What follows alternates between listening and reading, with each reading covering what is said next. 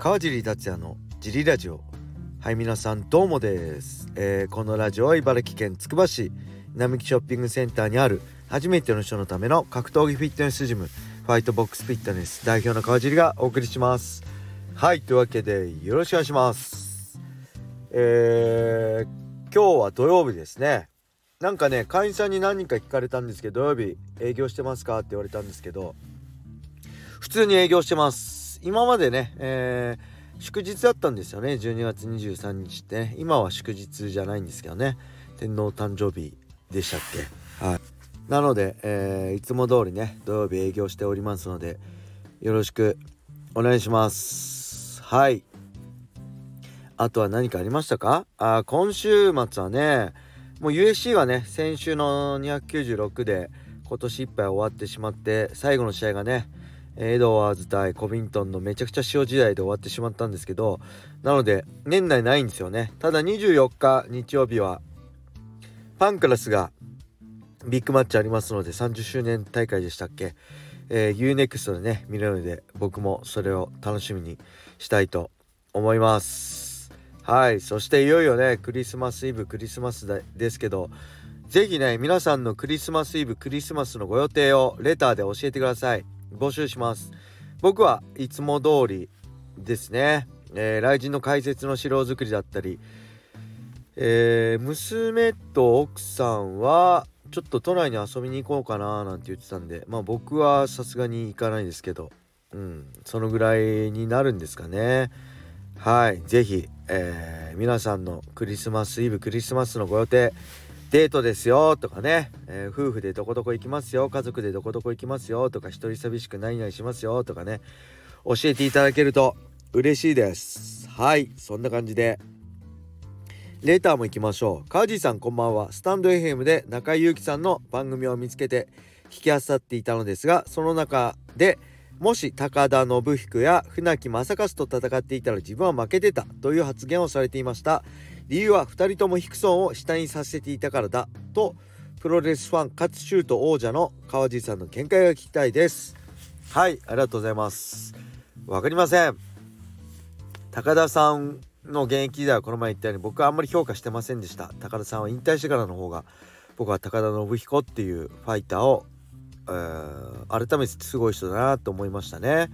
船木さんの場合はえーパンクラスがねもともとオープンフィンガーに変わった頃からは、えー、いわゆるパンクラチョンマッチとかやり始めてからもうピーク多分過ぎてましたよね。あのー、多分ファイトパスは見れると思うんですけどパンクラス初期の船木さんの動き見てください。マジキレッキレでかっこいいですから。あの頃の船木さんはね確かに強かったと思いますね。ただ当時僕がシュートのえー、ファイターだった頃トップファイターだった頃の僕は正直ねうん舐めてましたね。2人とも俺の方が強いと思ってましたね。70キロの僕の方が高田信ファイ MMA ファイター高田信彦や船木正勝より強いと思ってました。まあそのぐらい20代の頃はねあのーなんだろう調子乗ってるぐらいでもいいんじゃないかなって言い訳させてください。ただ2人ともやっぱり自分が年を取ってから2人の MMA ファイターとしての偉大さを理解してきた。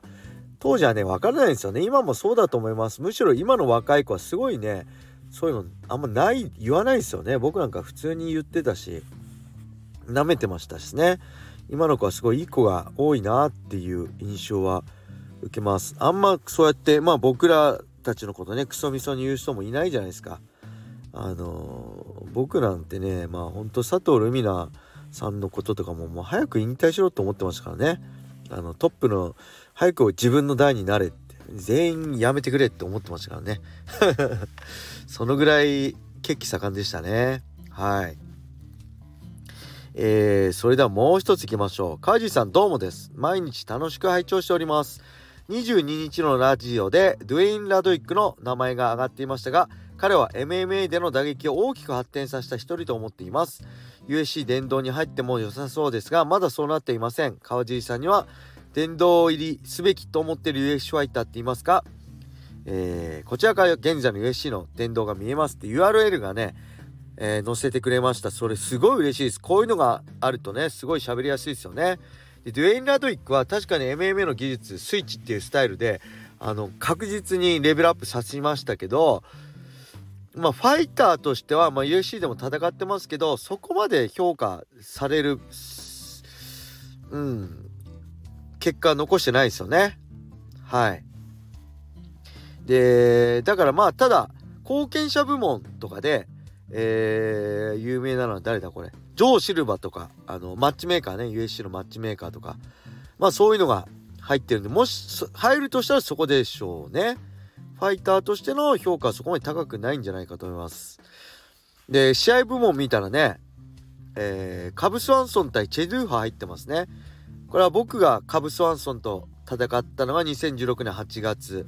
でその次戦ですね。カブスワンソンはその2016年12月にチェドゥーホとやってそれがすっごい激闘でね、これめちゃくちゃ激闘なんで見てください。まあ、カブスワンソンが確か KO で勝ったんですけど、殿堂入りしてますね。羨ましいな僕も殿堂入りしたかったなで、現役、あ、現代部門ね。現代部門。現役じゃないですけど、現代部門では、まあ、BJ ペンだったり、ユライア・フェイバー、ロンダ・ラウジ、ね、マイケル・ビスピン、ラシャド・エヴァンスも入ってる。ジョルジ・サンピエール入ってますね。ハビーブ・ヌルマンゴン・メドフ。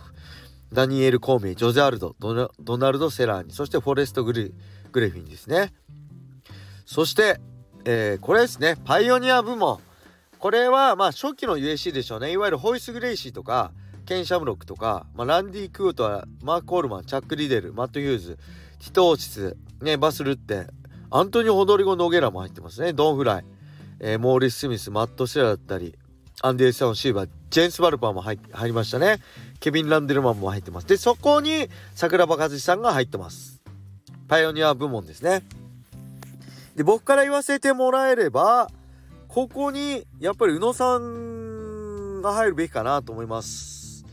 パイオニア部門として、えー、まあ、総合格闘技デビューが2000年11月17日以前である人物は対象らしいんで、えー、宇野薫ですね、ここに。そして、まあこれ桜庭さんと同じ、桜庭さんも USC、あ、USC 参戦してますね。桜庭さん USC ジャパンでトーナメント優勝してますからね。ごめんなさい。USC 参戦してないですけど、僕的にはやっぱ佐藤ルミナも入るべきかなと思いますね。何度も言ってるけども言ってますけど佐藤ルミナさんの功績っていうのは確実に世界の MMA そして USC に響いてますからね。うんただこれ USC って戦ってないとダメなのかな？他誰かいるかな？みんな USC で戦ってる人か？できればね特別として佐藤美奈さん宇野薫さんが、まあ、殿堂入りしたらよかったのかなと思いますね。はい。まああとは誰だろう？もう結構入ってるんですよね USC のトップファイター。まあこれから入る人はいっぱいいると思うんですけどこのちょっと過去のね選手で言うとうーんまあホイス・グレイシー、まあ、ヒクソンはね USC 出てないからヒクソンは入んないですけどうーんまあねやっぱヒョードルも入ってないですけどミルコとかもね入ってないですね。ミルコは USC 出てるんでミルコ・クロコップとかねやっぱジャパニーズ MMA ファンとしてはそっち気になっちゃいますよね。あと須藤元気もね USC 出てますから。今ねジムで須藤元気っていうとね知らないんですよ。みんな格闘家だったってこと。政治家としてとしか知らないんですよね。須藤元気のすごかったですかね現役時代は。あのやっぱり売り込み方が良かったですよね。アメリカから逆輸入でドレッドヘアでね。えー、ガードポジションから何あのー、ぐるぐる回してアキレス腱で1本取ったりね。すごい奇抜な感じであの鼻のある選手だったけどファイターだっていうの知らないって聞いてねそれがびっくりしました。はい。だからまあ日本人としてはね宇野さんルミナさん須藤元気もさんも十分ありえるんじゃないかなと思います。はい。そんな感じでレターありがとうございました。これでまたレター全部読んでしまったので皆さん引き続きレターがないと、えー、更新休むかもしれません。すいません。わがまま言わせてください。それではお待ちしてます、えー皆様良い一日を。またねー。